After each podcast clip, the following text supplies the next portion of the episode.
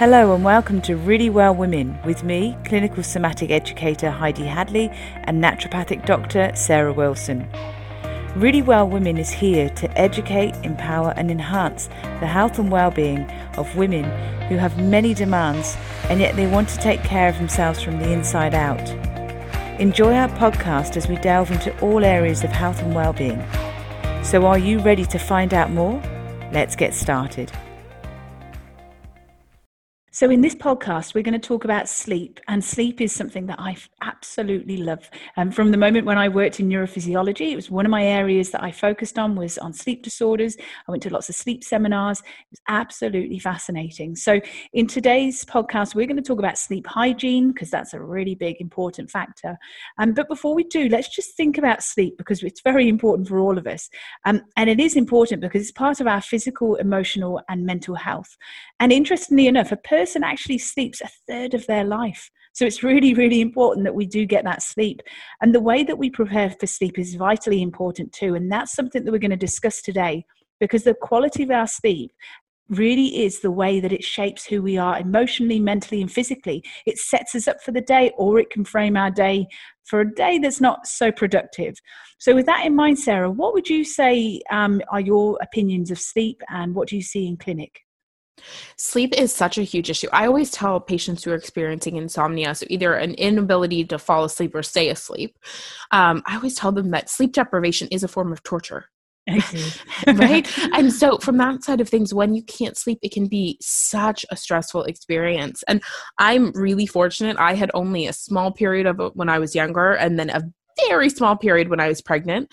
Um, but for new moms, it's such a huge issue as well. And sometimes when there's postpartum issues, just get allowing a woman to sleep and whether that's with medication whether that's naturally um, whether that's having a like an overnight night nurse or someone to help sleep in the house can make such a huge difference to their mental health and their physiology so sleep is is something that is so sought after whether you are like I said, a new mom, whether you are going through a really big period of stress and can't sleep, whether you have blood sugar imbalances and can't sleep, and we'll talk about this much more in the episode today, um, or whether you're going through perimenopause and menopause, which is another huge area where sleep is affected. It's such a huge part of my practice. And it's something that truly, when you see someone who hasn't been well slept and then they move to that good quality sleep, um, it's such a massive game changer.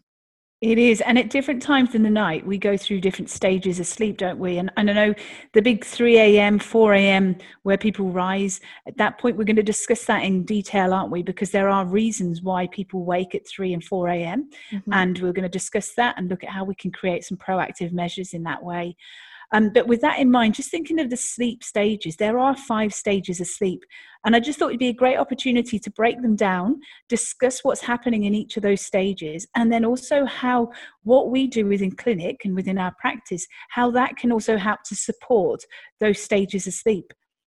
So, I mean, the first stage of sleep, it, it lasts about approximately, I think, about five minutes or so. And it's really that dozing off stage. That's the bit where, you know, sometimes you start dozing off, there might be a little noise and you go, oh, and you suddenly wake up because you're in a very light stage of sleep at that point. But it's at that point that there's a sequence of electrical signals that they start shooting all around our brain. And those are called spindles. And the spindles are really important because they come into their own when we go into stage two of sleep.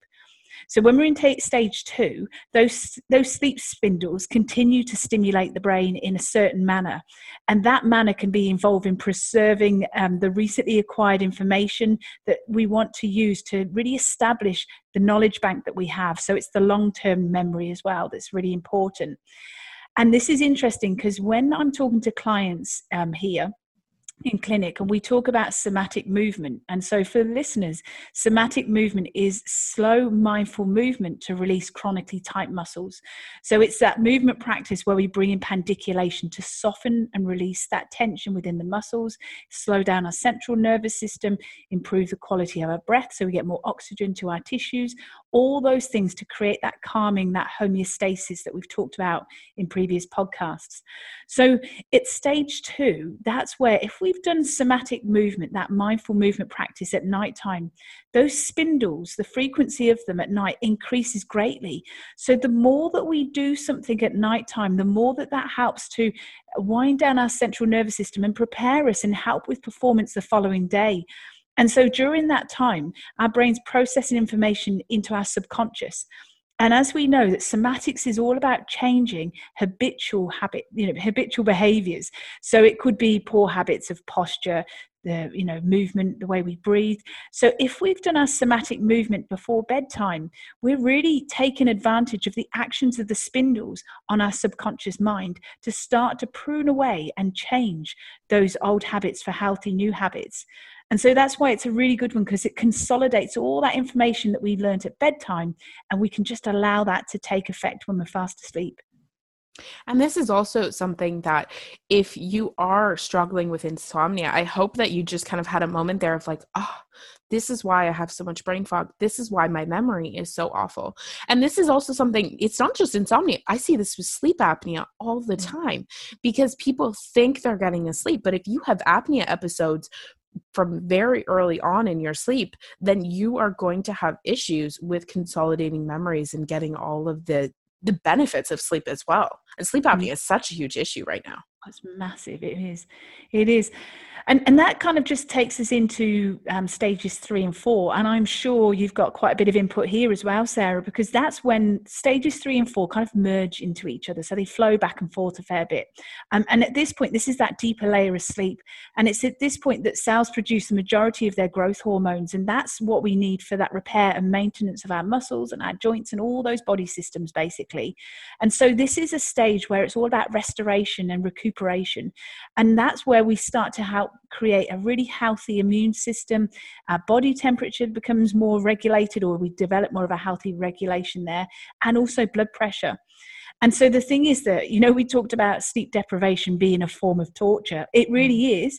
And it tortures a lot of our body systems because at this stage, if we've got sleep deprivation, it's affecting stages three and four, that starts to contribute towards low immune function, mood disorders, our recovery and our resilience on a daily basis is a lot slower. We find challenging, demanding situations harder to cope with when we're not getting enough sleep in stages three and four.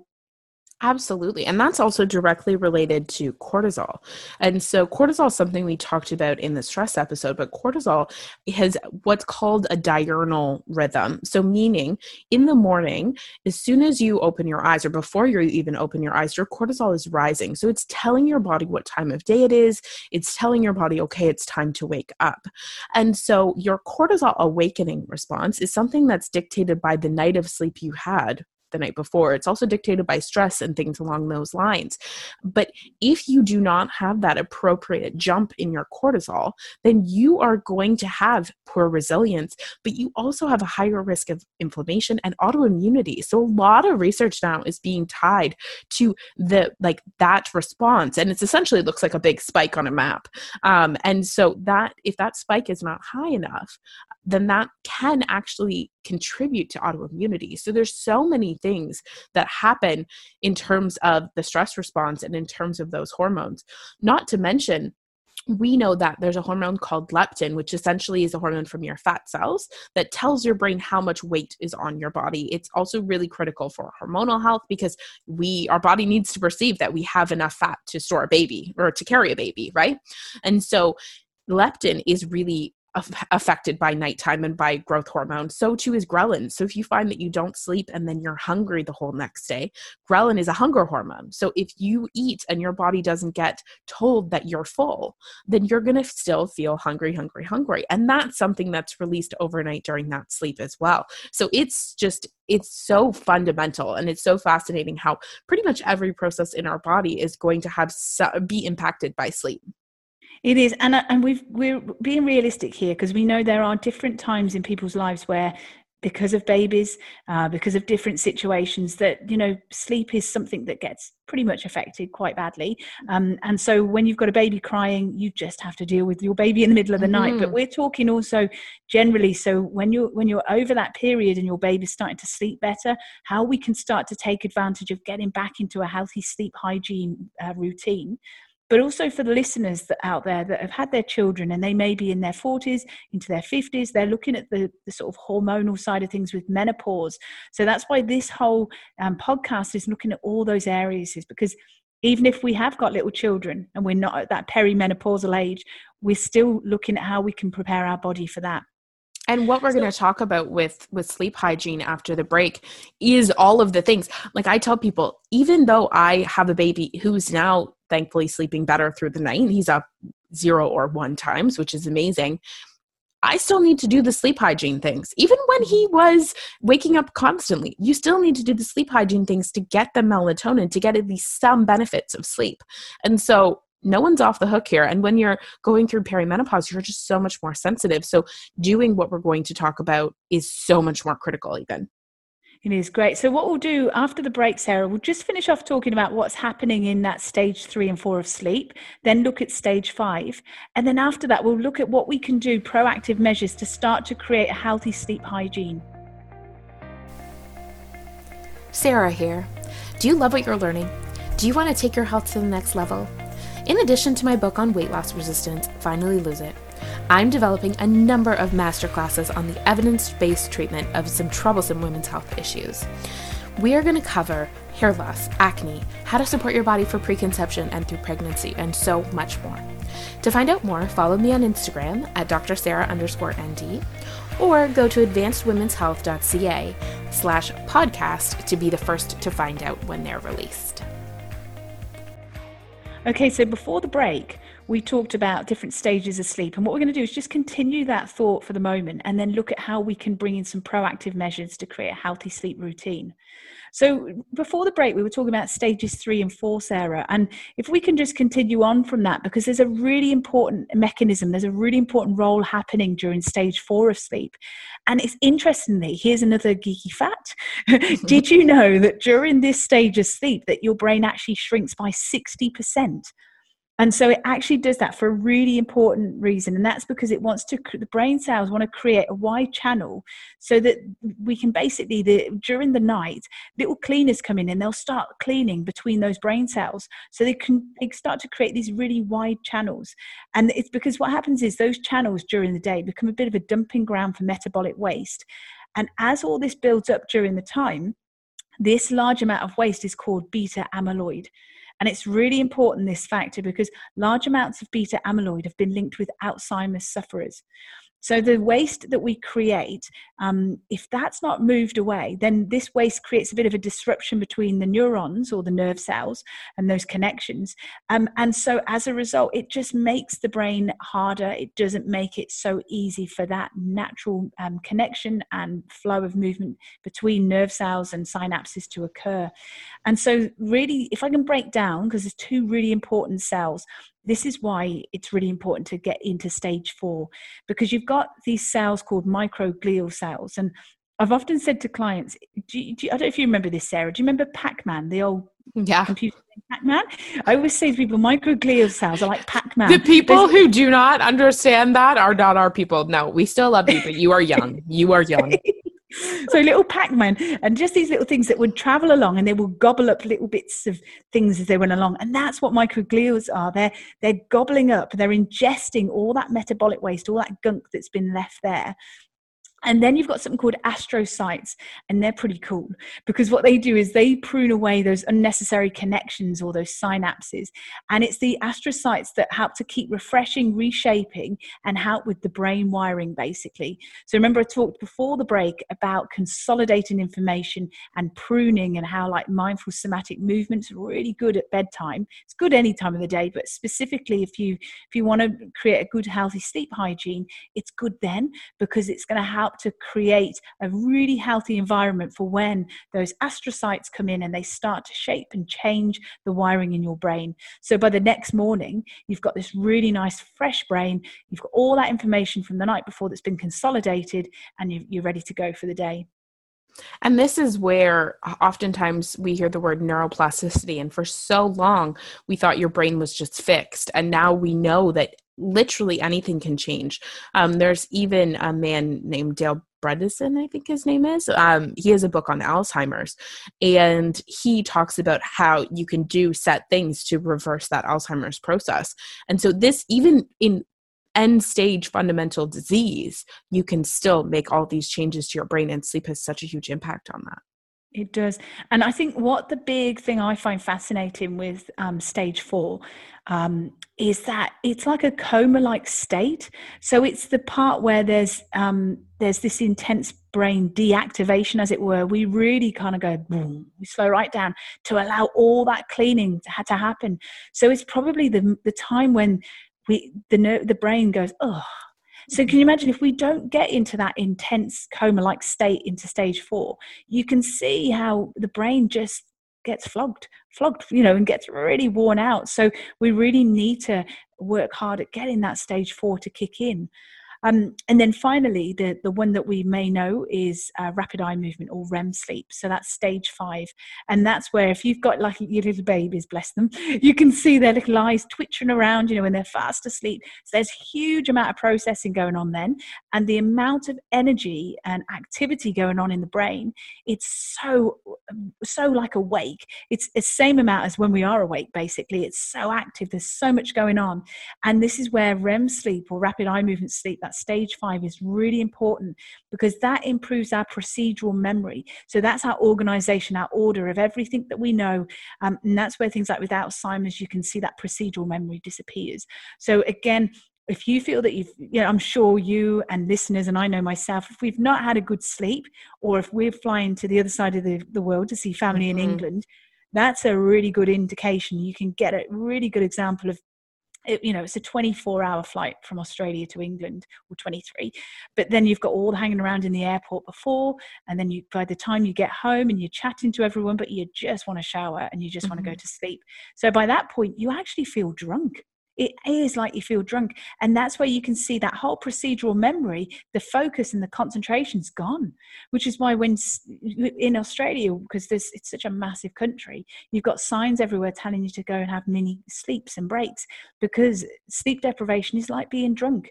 Mm-hmm. every reflexes slow down you just don't remember things and recall things so efficiently.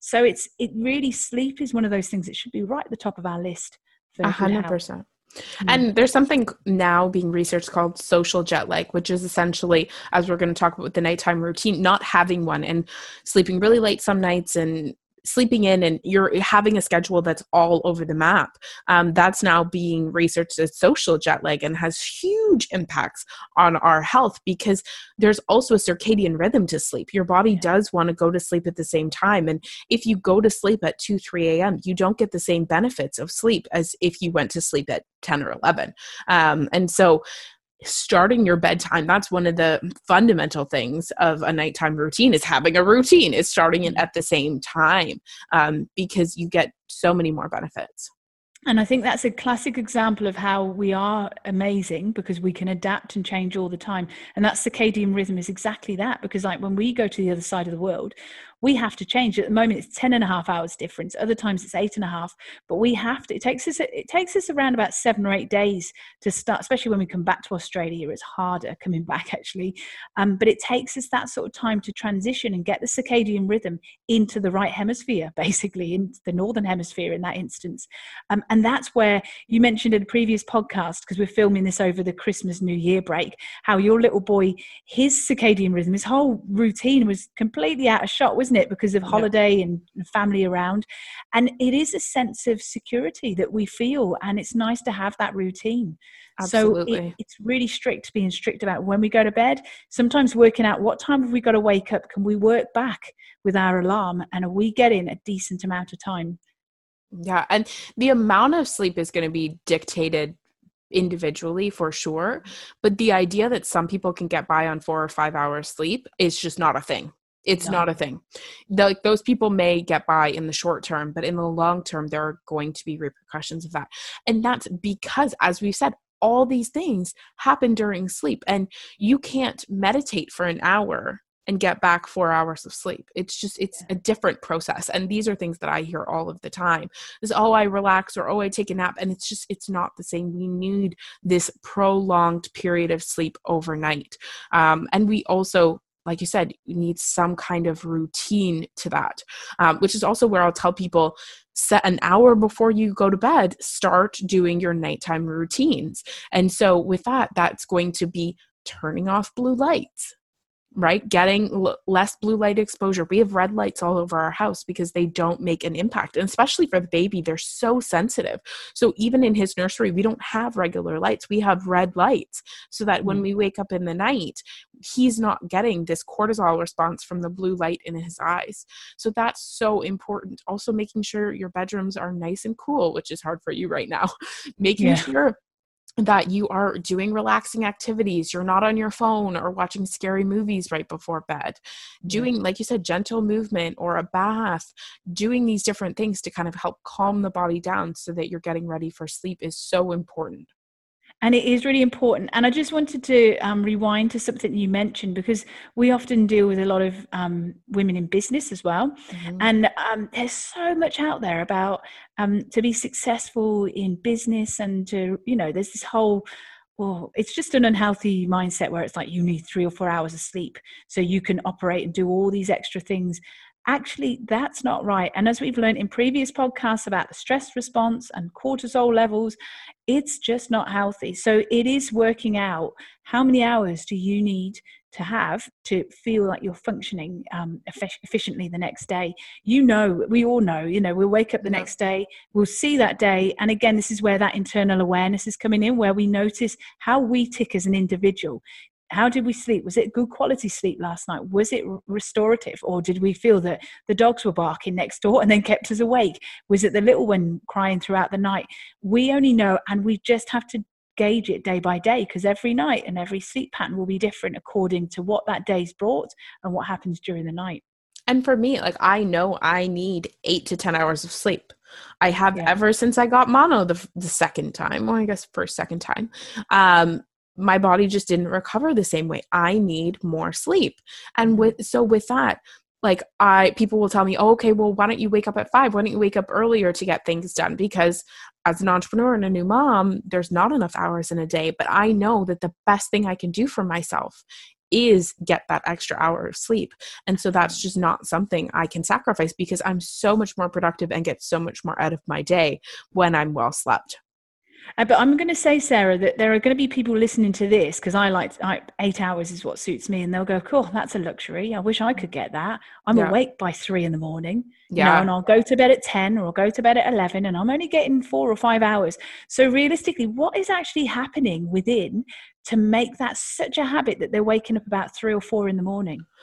It's shocking, isn't it? How people can wake up at like 321 every single night like it's the exact same time. And with that i tend to say it's one of two different things. So at that period of time your cortisol is changing so it's dropping kind of at its lowest point and going up. And so with that response change if you are having a lot of stress or cortisol changes and again this isn't just mental emotional stress this can be inflammation. Blood sugar imbalances is a huge thing at this time of day. Um, some kind of gut issue. That transition doesn't happen smoothly. And if your cortisol, this is what we think is happening, but if your cortisol is dropping too low, then that blood sugar imbalance that happens and that sense that cortisol is too low because it's so fundamental causes a spike in norepinephrine and epinephrine, which can wake you up. And so mm-hmm. oftentimes we do think it is a stress response that's waking you up. And I'll ask people, do you wake up kind of like rolling around or do you wake up with a start, like you're awake? And so many times women are like, oh, no, no, I'm awake and my mind is racing and I have lists of things I have to do and I can't fall back asleep. So I just end up getting up and I do that. And so it's so much about calming the body down. But I also find a tablespoon of nut butter which sounds so funny, can give them just enough fats and a little bit of carbs that can actually put you back to sleep. I can't tell you the number of women who would wake up at three or four and then think they were awake for the day and they're like, oh, that's my natural cycle. and then they had some nut butter or they had uh, like there's sleepy time tea here which is valerian and passion flower and some of my favorite like calming herbs they'll have that and then all of a sudden they fall back asleep into a nice deep sleep and they can sleep until seven or eight in the morning um, and so this is a really really common pattern the other thing I tell women though is what you do all day really dictates this. So it's not just getting up at night and having some nut butter. It's okay, I have blood sugar imbalance, working all day to correct that eating nutrient dense meals, getting enough protein, getting enough fats with each meal. If it's the stress response, yes, herbs that I've talked about in the past, like eleutherococcus and ashwagandha, can be helpful, but it's also dealing with those perceived stresses. It's about setting boundaries at work and not taking all of your stuff home. It's really what you do all day dictates that quality of sleep at night. And also, I'd like to just bring out the choice of drinks, you know, because we talk about food, but drink as well. So, alcohol and coffee, you know, the caffeine yeah. side of things. And we've mentioned before about uppers and downers and things like that. But, you know, some people go, oh, I have a drink of alcohol at night because it gets me off to sleep. And you think, well, get you into a slumber, but then it dehydrates. And then you've got the liver that's having, the liver's having to work harder. It actually then wakes you up, uh, you know, in the early hours of the morning, doesn't it? So, it's yeah. actually a bit of a false idea that that alcohol will get you off into sleep um, because it actually starts to disrupt your sleep patterns again. The quality of sleep is absolutely not the same when you are consuming alcohol before bed versus not. And I have this cocktail um, that it's a supplement, but oftentimes I'll get women to take who are very used to the alcohol downer.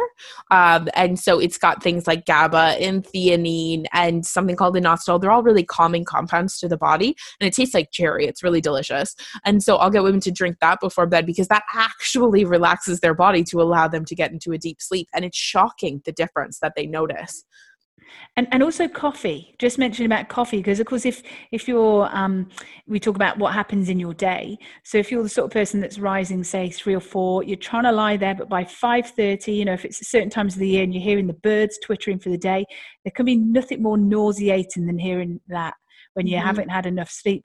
So often then people will go, I just need, I, I can't function before I have a coffee in the morning. You know, sometimes it's the coffee before the breakfast. Um, and then it's also looking at how much coffee they're having throughout the day, how that's, you know, they might think that they, they're calm, but internally there could be a lot going on with their cortisol really on that side of things. Yeah, and I'm I do drink coffee. I do love coffee, so I'm not going to say I don't because that would be a big fat lie. But I can I drink half caf. That's all we have in our house because the caffeine is what does have an impact on me. And I can't drink caffeine after two in the afternoon. It's just that will keep me up all night. And so it's also having an awareness about how much caffeine you're drinking, right? I don't think anyone needs more than two cups of coffee a day. It's just and cups, people. This is not like venti 20 ounce cup, like cup a 250 ounce or milk cup um, is is so important to kind of put that into perspective and to figure out what's working for your body and take a pulse. Like if i'm having a day where i'm anxious i don't drink coffee right? I don't need that extra response. Um, it's just an enjoyable part of my day that i have come accustomed to but it's not about drinking it late at night. That's not helping anyone with their sleep. And if you are having sleep issues you should probably have one when you wake up and not having any after that or yeah. experimenting without completely and seeing what happens it's about what mm. works for you that's it. And it is it's that individual isn't it? It's um but what about if we consider some takeaway points for everybody at this point?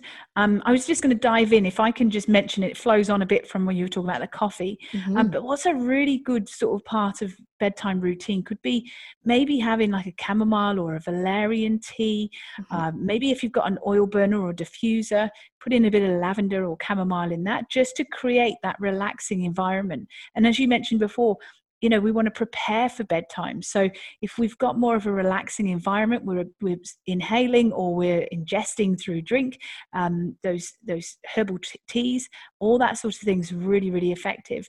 And also um, with the within our bedroom really with bedroom it's it's a taking out tvs and also um, monitors, you know, all sorts of things, phones, because uh, really with the bedroom it should just be for two things which we've mentioned in other things before and that's sleep and sex really. So it's those two that's really the environment for it. So taking all the other things out which can disrupt and and of course if we think about it we what would we do with a baby? We wouldn't be putting a television or putting mm. an ipad or any other device in front of a child before they go to bed. We'd just go that's crazy. And yet that's what we do.